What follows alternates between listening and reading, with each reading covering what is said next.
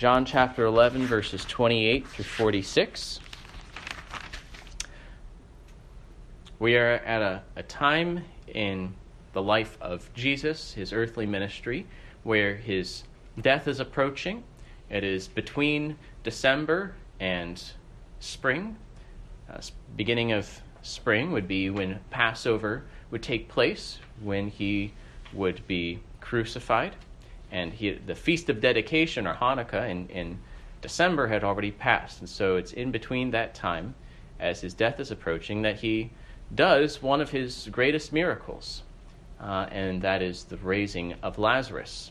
Last week we looked at the first part of chapter 11 and how he had heard that Lazarus was ill, uh, how two days later he went to see his friend Lazarus to raise him up from his slumber, although he was speaking of, of death, as he explains to his disciples. It was dangerous for him because it was near Jerusalem where there was great hostility against him, and his apostles ex- expected that he would die. And so Thomas says, Let us go that we might die with him. And then Jesus speaks to Martha, who comes out to meet him outside of the village of Bethany. And we looked at her dialogue with him about the resurrection, the resurrection on the last day, uh, the, the gift of eternal life even now, and how both of these things come from Jesus, that Jesus is the resurrection and the life. And so we'll pick up now in verse 28 and read through verse 46. When she had said this, she went and called her sister Mary, saying in private, The teacher is here and is calling for you. And when she heard it, she rose quickly and went to him. Now Jesus had not yet come into the village, but was still in the place where Martha had met him. When the Jews who were with her in the house, consoling her, saw Mary rise quickly and go out, they followed her, supposing that she was going to the tomb to weep there. Now, when Mary came to where Jesus was and saw him, she fell at his feet, saying to him, Lord, if you had been here, my brother would not have died. When Jesus saw her weeping, and the Jews who had come with her also weeping, he was deeply moved in his spirit and greatly troubled. And he said, where have you laid him?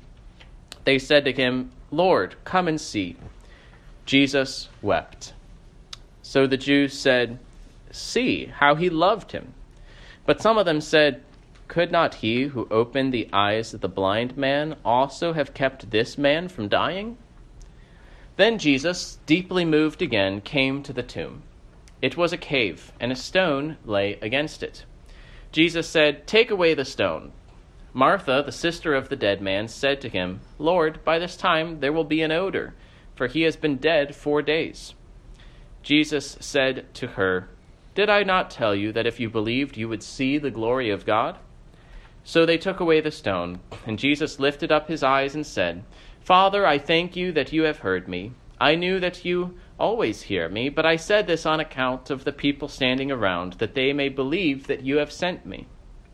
When he had said these things, he cried out with a loud voice, Lazarus, come out!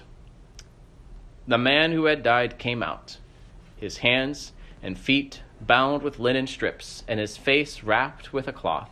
Jesus said to them, Unbind him and let him go. Many of the Jews, therefore, who had come with Mary and had seen what he did, believed in him. But some of them went to the Pharisees and told them what Jesus had done. This is the word of the Lord. Let us pray for God's blessing upon His word.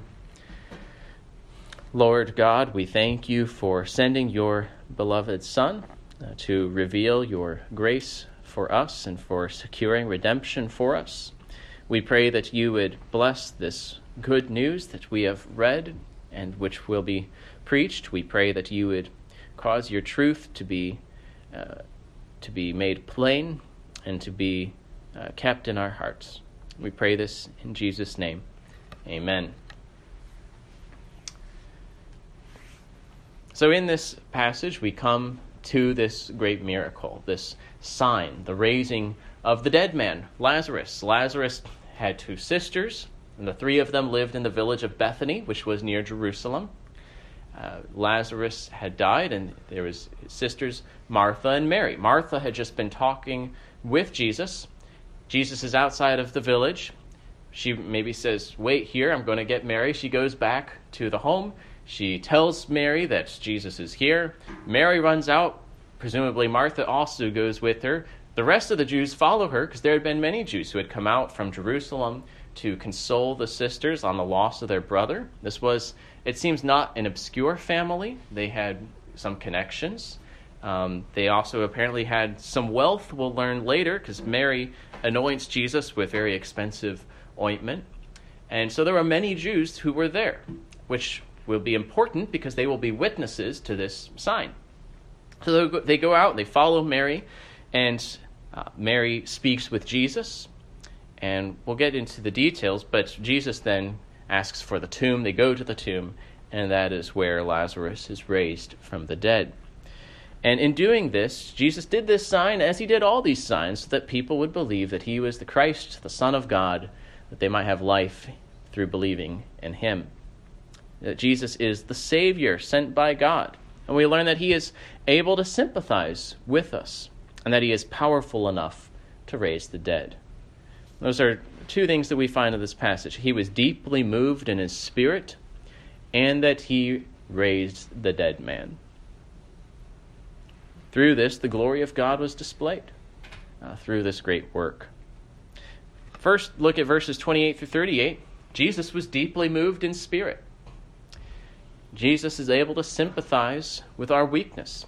Jesus is deeply moved in his spirit at death, at sin and its consequences, the, the, how death was afflicting his friends, uh, how he saw these things and the pain that it caused to those like Mary and Martha and so that he accordingly was also deeply moved in his spirit, in his soul. He was greatly troubled, and he wept. And the people around him saw how much he loved Lazarus. That love was the motivation, or at least a major motivation of, uh, or cause of this weeping, which I think the author, I think John, would agree with that. Because back in verse 5, he told us that Jesus loved Martha and her sister and Lazarus. He's already told us that this is true. And so we see that love now expressed through the grief that he shows as he comes to the tomb of Lazarus. First, you know, we saw in verse 28, Jesus called for Mary. Uh, so she came, the mourners and Martha with her. In verse 33, we find that he was deeply moved in his spirit and greatly troubled. Uh, when? When he saw them weeping. When he saw them weeping, he was greatly troubled in his spirit and, and moved. It was at that sight uh, that he had this inward feeling. The word for deeply moved refers to feeling strongly about something or being upset. It could even refer to outrage or indignation. Outside of Scripture, it can even refer to the snorting of horses.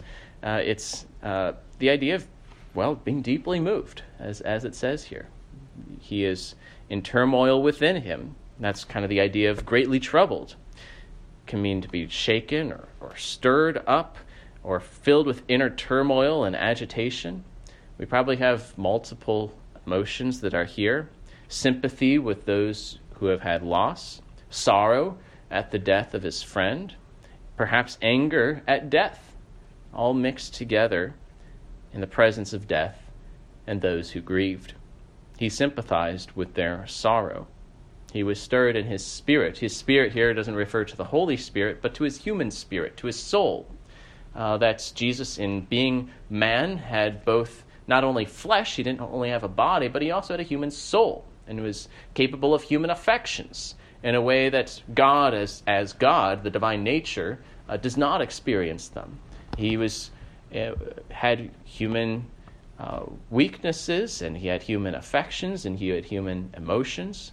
Of course, in a sinless way, uh, but he was still human. He had a soul and he was grieved in this soul. He viewed death as an enemy, one that afflicted his friends, which he had come to overcome. Certainly, death had come upon mankind through God's curse, but it was God's curse upon sin which ought not to have been here. The devil is the one who brought mankind into death. The devil was a murderer. from the beginning. But why did Jesus come? Jesus came, if we learned anything from the Gospel of John so far, is that he came to bring life. He's the bread of life, he's the water of life, he's uh, the, uh, the one who gives life and life that is eternal.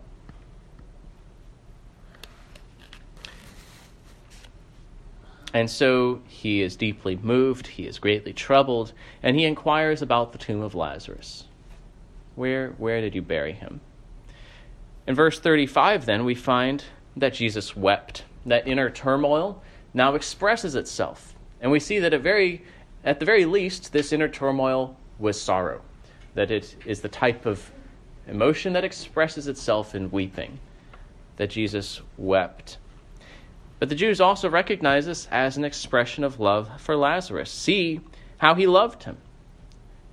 This love for another person can express itself differently depending on the situation. When it's love for someone who is in danger or distress, it shows itself as mercy to seek to help them. When it's love for someone who has died, love for someone who has uh, been afflicted, or love for these sisters who had lost, it shows itself through sorrow. His sorrow was motivated by his love for Lazarus and for his sisters. But then Jesus was deeply moved again. When? This time at the sight of the tomb. He was deeply troubled at the sight of the sorrow of Mary and these mourners, but he was also deeply moved at the sight of the tomb. Notice it's at the sight of these things. As God, God knows everything. He doesn't have to physically be present. I mean, he's present everywhere. But as man, he saw things and was affected by the things that he saw. And at the sight of the tomb, the tomb is of his friend, the tomb of the one whom he loved, it stirred his sorrow, his compassion, his passion. And as a man, Jesus had this human soul, like I said, with human affections. And the sight of these things moved him inwardly and brought forth tears. So he sympathized with the sorrow of the living, and he felt for the death of a beloved disciple. He was indignant at the ravages of death and the sin that brought it, which is the work of the devil. Now, Jesus experienced grief and wept, even though he knew what he was about to do. Why had he traveled all this way? He came to wake Lazarus. He told his disciples at the beginning of this story. Jesus had come knowing that he would raise Lazarus from the dead, from the dead. He would not remain in this condition. This sickness was not unto death. That's not where it would end. It would end in the glory of God. That the sorrow of these mourners was about to be reversed. And yet Jesus still wept and was deeply moved. This death and the pain those who loved him felt was still a sorrowful thing. I have to wonder, too, as he came to this tomb, it sounds a lot like the tomb later Jesus would be buried in.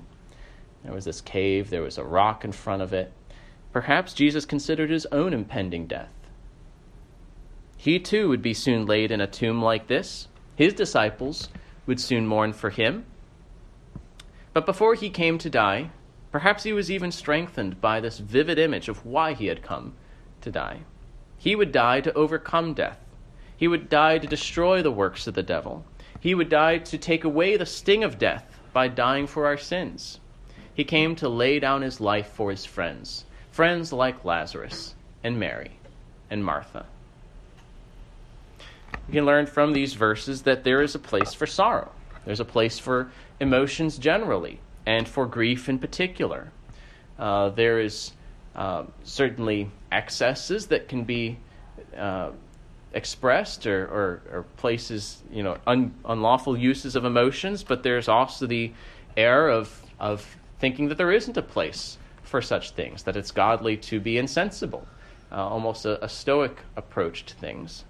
But rather, sorrow befits sorrowful things. There's a time to uh, be glad and, and to be joyful, and a time to mourn, as Ecclesiastes would remind us. And Jesus sets here an, an example as he is deeply moved by these sorrowful things. Death is not the way things were intended to be, and it's not the way things will be in glory. Jesus also sets an example in sympathizing with those who suffer in sorrow. He wept with those who wept, as he saw the, the grief and pain of those whom he loved and those who were around him. He joined with them in their grief and in their weeping. And he loved Lazarus. He loved Mary and Martha. And as he has loved, so you should love one another.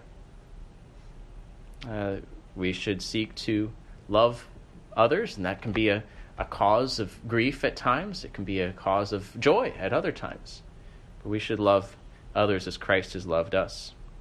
Consider those who came to console Mary and Martha. They came there. Uh, perhaps it was a mixed crowd, some more sincere than others. We know some later went to the Pharisees, some believed in Jesus. But consider the privilege that they had after coming to console them. They were witnesses to one of these greatest of miracles. We also learn that you have a Savior who is able to sympathize with your weakness. You have a Savior who has experienced human life and its miseries, who has seen death up close and personal as those as one who has lost loved ones, as well as one who would later die. He is loving and compassionate.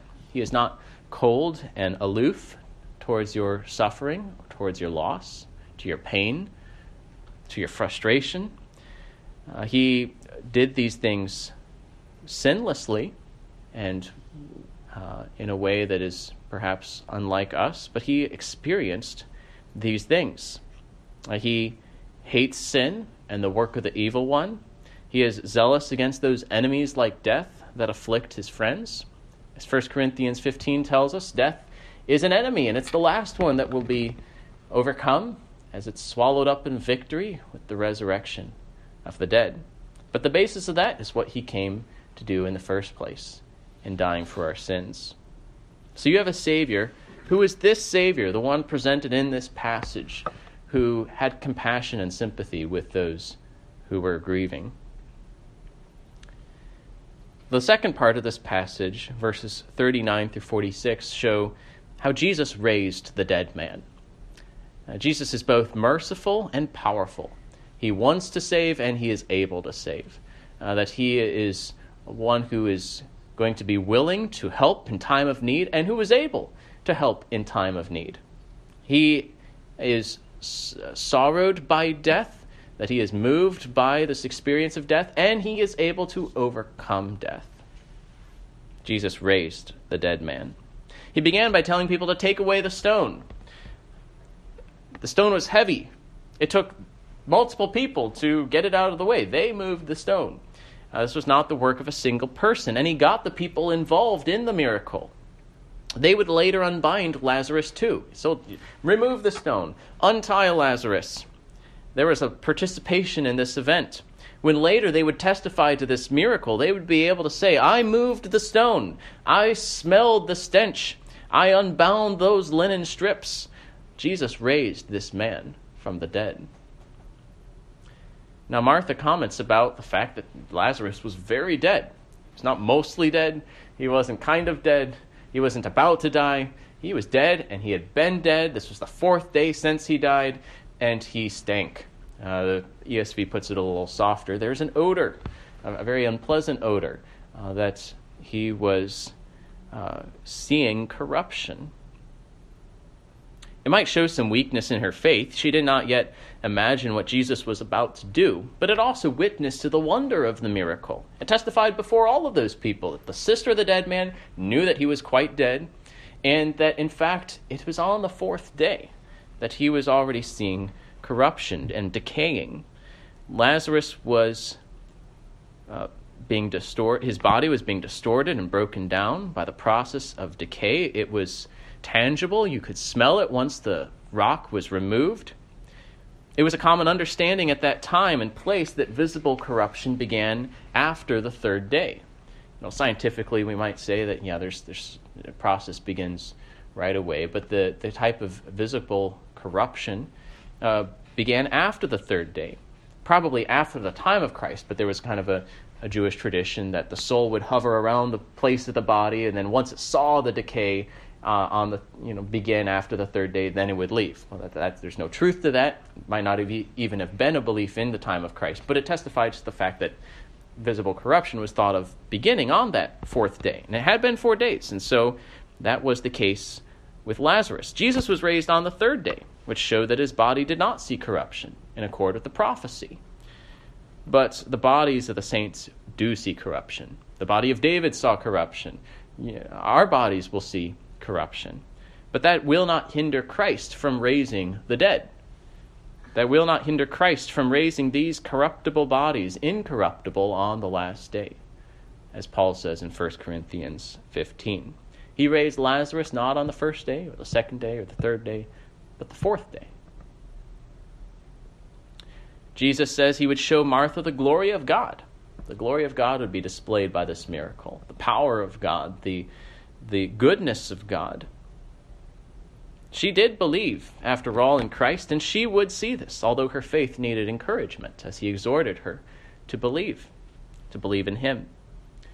Jesus then thanked his Father. He was confident that his Father had heard him, for he always hears him. He was confident that he would raise the dead in this case. But he said this so that people would see the sign and believe that he was the Christ sent by God. That he didn't simply do this miracle for the sake of his friend, but he was also doing it so that people would believe and be saved, that they would understand that he was the Savior. So then Jesus called out with a loud voice Lazarus, come out! Or Lazarus, come forth! Come out of there! He calls out with a loud voice. By his very voice, without any other thing happening, the dead man was brought to life. And notice what Jesus said. Uh, he didn't said he didn't say, let life come to Lazarus. He, he called Lazarus by name and he told him to do something. Come out. And in so doing, he gave Lazarus the ability to do that. Lazarus had no ability of his own before this. We might call this an effectual call, uh, that he called him out and gave effect to it, gave Lazarus ability by the very call. Jesus called him, made him able to respond, so that Lazarus did, in fact, come out. He came out probably a little awkwardly. He was bound up still with the linen strips and the face cloth on his face. Uh, so Jesus tells them to unbind him, take those things off, and let him free. And they did. Now, this was a sign. It had significance. It demonstrated the divine power of Jesus. Uh, it vindicated his claims about his identity, that he was not just making these claims out of thin air, but that, uh, that God approved that he was the Christ, the Savior, the one who would raise the dead. He is the resurrection and the life. And it demonstrated that twofold resurrection he had spoken of in chapter 5. Earlier in chapter 5, he had spoken of raising the dead, of his voice raising the dead. That he would speak and the dead would hear his voice and live. That there would come a day where the dead would come out of their tombs and be resurrected. This twofold resurrection, a spiritual resurrection and a bodily resurrection, uh, could both find an illustration here in the raising of Lazarus. Think of our spiritual resurrection or our regeneration, the new birth, as it's sometimes called, even in the Gospel of John. In chapter 5, verse 25, Jesus said, Truly, truly, I say to you, an hour is coming and is now here when the dead will hear the voice of the Son of God, and those who hear will live. This is talking about this age, this life. Jesus speaks, and the dead come to life. Those who are dead in their sins and trespasses, who are alienated from God, cut off from life, who are doomed to death, are hear the gospel, hear the words of Christ, and are regenerated, are born again are enabled to believe in Christ and pass from death into life. And just as in the case of Lazarus, before this call, they are helpless. They are unable. They are dead. They cannot move towards Christ. They are helpless. That is us in our sins. That we are not able to save ourselves. We are like Lazarus. We are dead. But he calls, his voice is given, he preaches, And it is an effectual call. It is an effectual call to those whom he calls to salvation. He both gives the ability, the will, the understanding that we might freely embrace Christ as he is offered in the gospel and come out and live. And this is how sinners are saved by the grace of God. They are made willing. They do choose Christ, but they do so because God has roused them from death and brought them to life and made them participants in Christ.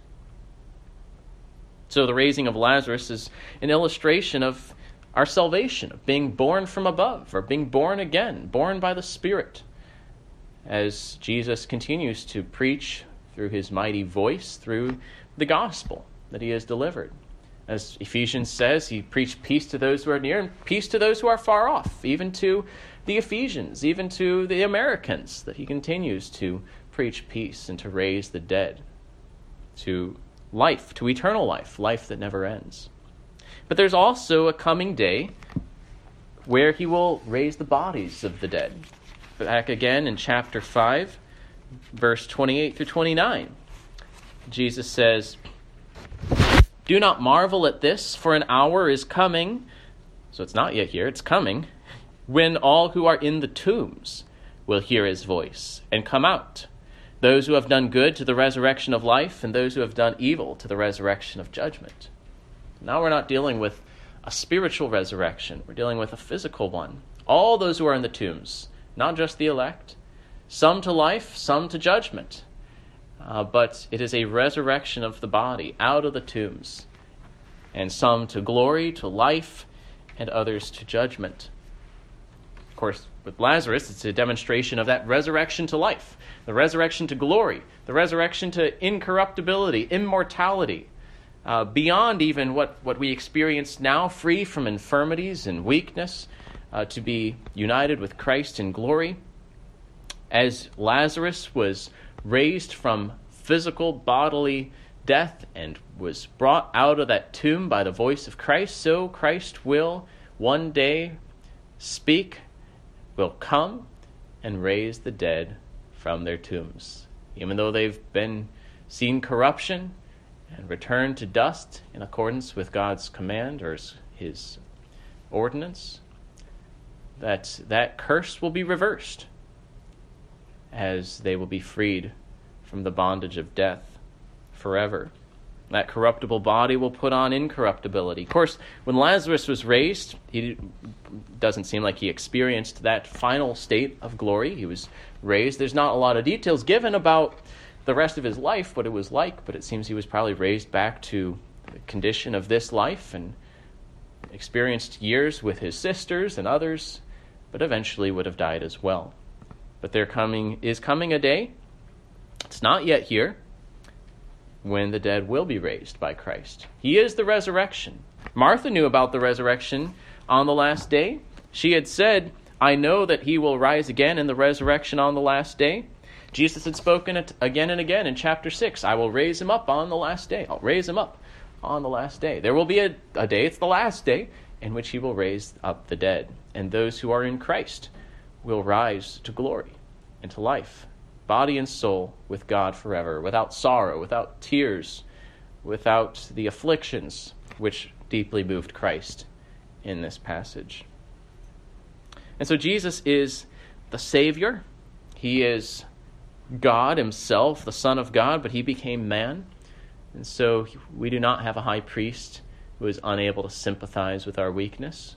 We have one who became like us in every respect, yet without sin that he might be a merciful high priest, that he might be a savior uh, who is compassionate to us, who is able to help us in time of need, to give us comfort, to give us confidence that we have a loving and compassionate Savior. But we have one who is also powerful, powerful to raise the dead, to raise us to life in this life, life that never ends, and to raise us up on the last day so that uh, we have the hope of never ending glory and restoration in time to come. Jesus is the resurrection and the life. And there will come a day where he will say, He'll call you to come forth. And you'll come forth like Lazarus did. Those who believe in him shall see the glory of God. Let's pray. Dear God, we thank you for the hope of the gospel, that though we are afflicted in many ways, that we know that uh, you love us. You have demonstrated this love through Jesus Christ, who laid down his life for us. That even now you give us help in time of need and have fixed before us uh, the glory which is to come, the hope of resurrection, of restoration, of a cessation of these miseries, and uh, of eternal comfort and, and peace and joy. We pray that you would confirm us in this ways, that you would revive those who are lost from the dead to bring them to eternal life, and that you would bring even the beginnings of glory to us in the assurance of this hope, of joy, of peace, of conscience, in all the fruit of the Holy Spirit. We pray these things in Jesus' name. Amen.